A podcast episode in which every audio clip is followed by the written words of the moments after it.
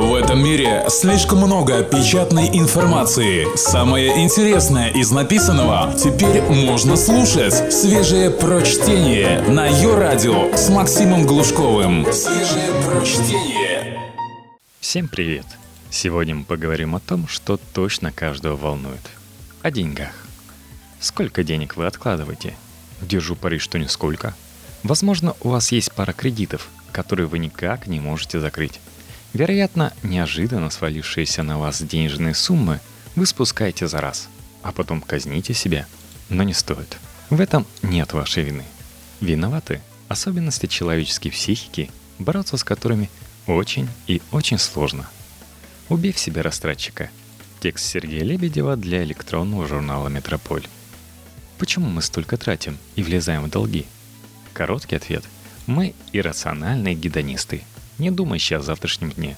Научный ответ. Подобное поведение обусловлено тем, что все мы подвержены явлению, получившему название гиперболическое дисконтирование. Несмотря на сложное название, отсылающее к зубодробительным формулам и графикам, психологический смысл этого феномена исключительно прост. Ценность удовольствия здесь и сейчас намного превышает ценность аналогичного или даже больше удовольствия через некоторый промежуток времени – Большинство предпочитает получить 500 рублей сию же минуту, чем, скажем, 1000 рублей через месяц. После нас хоть потоп. Я подумаю об этом завтра. Известные идиомы, которые отлично иллюстрируют феномен гиперболического дисконтирования.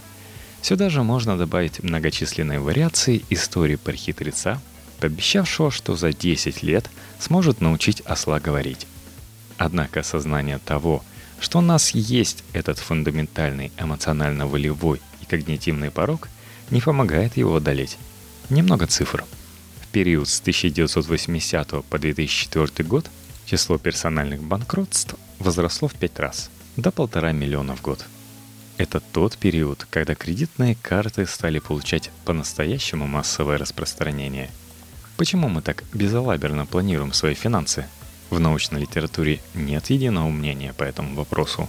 Сторонники эволюционного подхода утверждают, что гиперболическое дисконтирование – это пламенный привет от наших пещерных предков, которые бы просто умерли с голоду, если бы занимались долгосрочным планированием, вместо того, чтобы действовать по ситуации здесь и сейчас. Адепты когнитивной психологии дают иное объяснение и видят причину в обилии горячих когниций психических структурах человека, то есть в преобладании аффективных способов рассуждать и принимать решения. Такой подход к делу сильно мешает долгосрочному планированию, в том числе и финансовому. Не стоит отрицать и роль масс-медиа. Реклама поощряет потребление и пытается убедить аудиторию, что оно является ключиком к счастью – по данным на 2009 год, у граждан США на руках было 1,3 миллиарда кредиток. То есть в среднем по 4 кредитки в кошельке у каждого американца. Вам сложно противостоять гиперболическому дисконтированию, еще и потому, что оно крайне выгодно рынку. Продавцы только рады использовать против вас ряд беспроигрышных уловок. Трюк номер один – отсрочка и рассрочка платежей. Несложные подсчеты показывают, что сумма – которой вы в итоге лишитесь, если приобретете полюбившуюся пароварку, телефон или ноутбук в кредит, будет ощутимо больше той, что вы выложите, если решитесь оплатить его полностью по текущей рыночной цене. Следовательно, выгоднее подкопить денег и отложить эту покупку. Однако возможность обладать желаемым здесь и сейчас перевешивает рациональные соображения. Утром стулья, вечером деньги Аффективная психика в восторге. Прием номер два. Трюки с подписками. Как вы наверняка замечали, годовой абонемент, оплачиваемый одним траншем, оказывается более выгодной покупкой, нежели несколько месячных абонементов, за каждый из которых вы отдаете отдельную сумму. Неважно, о чем идет речь – о фитнес-клубе, газете или аккаунте для онлайн-игры – вы собираетесь качать своего эльфа и покупать ему доэдрическую броню на протяжении многих лет. Разумнее приобрести долгосрочную подписку. Однако вы, вероятно, достаточно долго будете продлевать свой абонемент каждый месяц и в итоге сильно переплатите. Почему мы совершаем странные покупки?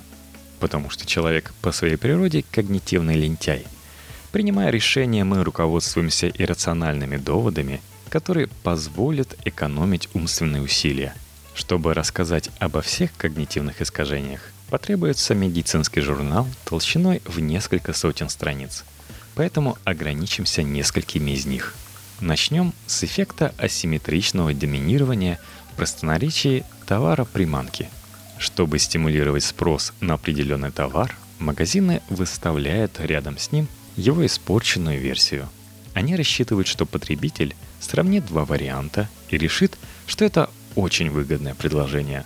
Возможно, на радостях он даже подумает, что воспользовался невнимательностью продавцов, забывших обновить ценники.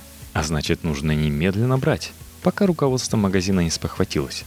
В Слоновской школе менеджмента провели эксперимент с участием групп студентов, которым предлагались разные варианты подписки на журнал «Экономист». Включив в предложение два варианта, на фоне которых третий выглядел однозначно более выгодным, Преподаватели смогли наварить на подписке на 43% больше обычного. Студенты ввелись на относительную экономию, не осознавая, что в абсолютном измерении их заставляют тратить больше.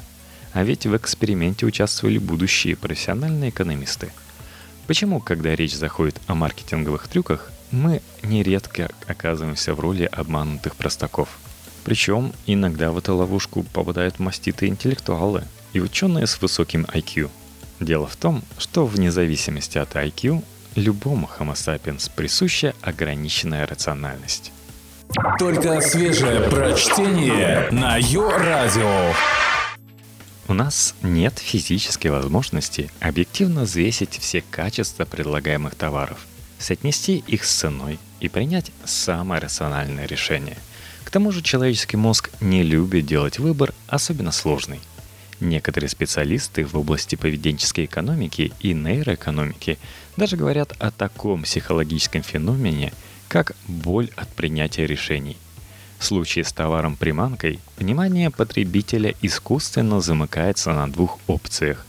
При этом одна из покупок выглядит значительно более выгодным вложением, чем другая – Мозг цепляется за возможность избежать муторной процедуры анализа продаваемых товаров и с удовольствием делает выбор, исходя из разницы цены, оставаясь при этом в полной уверенности, что он не прогадал. Хрестоматийным стал пример компании Sonoma, которая начала продавать такое странное устройство, как домашняя хлебопечка за 275 долларов. Товар не пользовался особым спросом, и тогда компания вывела на рынок второй вариант хлебопечки, немного большего размера и дороже в полтора раза. После этого хода продажи первой версии мгновенно взлетели. Потребители, до этого не особо понимавшие, зачем вообще нужна им дома хлебопечка, начали воспринимать ее изначальный вариант как выгодное предложение по сравнению с более дорогой и громоздкой версией. Еще один пример доходной хитрости – рестораны – который специально ставит самые дорогие блюда в начало меню. На их фоне все остальные варианты перекуса начинают казаться дешевыми. Аналогичным трюком пользуются издатели игр. Они выводят на рынок жутко навороченные коллекционные издания игры, чтобы на его фоне покупка обычной версии казалась неплохой сделкой. Например, если зайти на страничку Ведьмака в одной из главных российских игровых магазинов – то первым делом вам предложат купить коллекционное издание за 8500 рублей. И только прокрутив вниз, вы с облегчением узнаете, что поиграть в стареющего охотника на чудовищ можно в разы дешевле. Второй интересный пример – повышенный спрос на необоснованно дорогие товары. Если отбросить соображение престижа, то высокая цена становится для многих покупателей своеобразным эталоном качества. Мы включаем внутреннего наивного экономиста – который рассуждает следующим образом. Раз товар продается по такой цене, значит его покупают.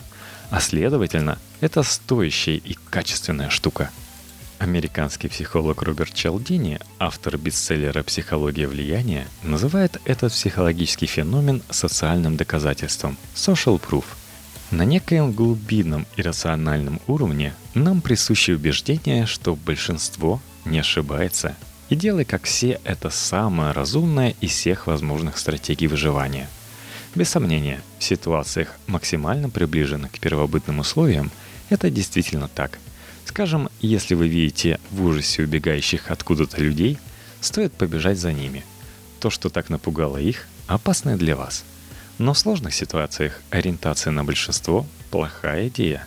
Взять хотя бы печально известные финансовые пирамиды, успех которых во многом связан с социальным доказательством – как отмечает Роберт Шиллер, лауреат Нобелевской премии по экономике за 2013 год, именно позитивная обратная связь от первых эшелонов вкладчиков гарантирует успешность пирамиды. Они действительно зарабатывают деньги и растрезвонивают всем вокруг, как это круто. Однако проблема высоких цен не сводится только к стадному поведению.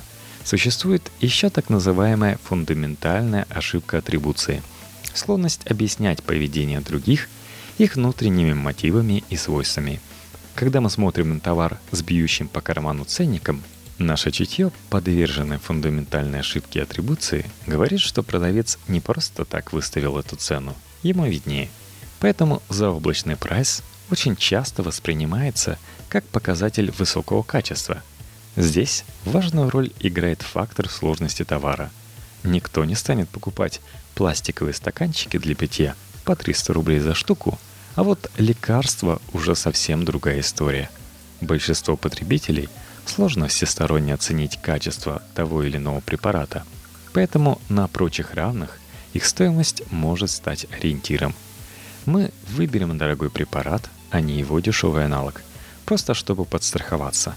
Кстати, в случае с дорогими лекарствами есть серьезное доказательство, что ценник сам по себе действует на пациентов. Гуру поведенческой экономики Дэн Ариэли в ходе одного из экспериментов выяснил, что эффективность обезболивающего препарата напрямую зависит от его стоимости при совершенно одинаковом наполнении. Как не нагрести лишнего, потому что супер выгодно. Создайте контроль извне – Одиссей приковывал себя к мачте, чтобы пение сирен его не погубило. Мой знакомый спрятал кредитку подальше от себя. Убрал ее сборник рассказов Горького. Кто-то составляет перед походом в магазин перечень необходимых покупок, прикидывает их общую стоимость и берет с собой соответствующую сумму. Многие настраивают автоматический перевод части зарплаты на сберегательный счет. В основе всех этих действий понимание того, что в определенный момент – человек может проявить слабость. Кстати, рынок достаточно чутко откликается и на этот запрос, предлагая огромное количество устройств для самоконтроля. Например, летающие будильники, которые трезвонят, пока их не поймаешь. Или приложение для смартфона, впадающее в истерику, когда вы объедаетесь углеводами. Важно понять, где именно ваше слабое место, и найти подходящий контролирующий механизм, который поможет вам обуздать себя.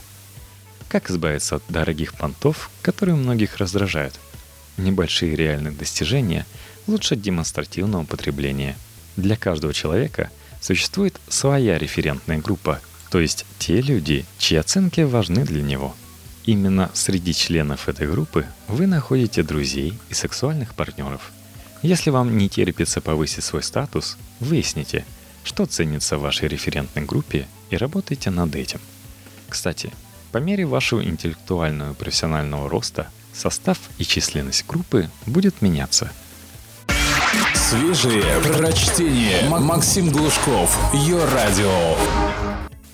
Как обуздать импульсивность при шопинге? Даже осознав несостоятельность своих потребительских ценностей, вы все равно будете регулярно делать импульсивные и странные покупки – если бы наша аффективная сфера так легко регулировалась, мировая история была бы намного скучнее. Но есть и хорошая новость. Мы можем минимизировать влияние различных когнитивных искажений за счет расширения своего интеллектуального багажа. Например, теперь вас ведь уже не так легко провести с помощью трюков, описанных в этой статье. Чтобы не попадать в просак при покупках, да и вообще по жизни, расширяйте свои интеллектуальные горизонты – Почему мы потребляем на показ? Наиболее убедительный ответ на этот вопрос предлагает эволюционная психология. И ответ этот очень прост. Нам нужен секс. А статусное потребление – это, как нам кажется, хороший способ его получить. Наши очень далекие предки жили многочисленными общинами по 20-30 человек в каждой и в течение своей жизни общались с людьми еще из нескольких общин. Такой ситуации круглосуточная забота о своей репутации и социальном статусе действительно была необходима для секса, то есть для передачи своих генов. Эволюционный психолог Джеффри Миллер утверждает, что реклама специально эксплуатирует наш древний страх – оказаться парей в небольшой охотничьей общине и таким образом остаться без секса. Но насколько оправдана древняя стратегия поддержания статуса в современном мегаполисе? Его коллеги из Техасского университета статье Павлины Порше и Торстен Веблан «Демонстративное потребление как система сексуальных сигналов» утверждают, что определенный смысл в ней есть. В том случае, если вам нужны краткосрочные, необременительные отношения без серьезных обязательств. Если же вы мужчина, настроенный на создание семьи, то от демонстративного потребления лучше отказаться. Конечно, некорректно было бы сводить статусное потребление только к сексу. Потребность безопасности является не менее могучей движущей силой, и консюмеризм создает иллюзии этой безопасности. Вы замечали, что герои различных саг и эпосов постоянно хвастаются своими боевыми подвигами. Что интересно, при этом они действительно крайне компетентны как воины и полководцы. У них нет повода комплексовать. Но почему-то в своих рассказах они все равно очень часто прибегают к серьезным привлечениям. Эволюционное объяснение этой стратегии – превентивное запугивание возможных врагов. Кто осмелится напасть на героя, начинающего каждый выходной с убийства нескольких драконов – Поклонники «Игры престолов» помнят, что дом Ланнистеров всячески способствовал распространению песни о печальной участи Рейнов из Кастамера, с тем, чтобы никто никогда и не думал восстать против них.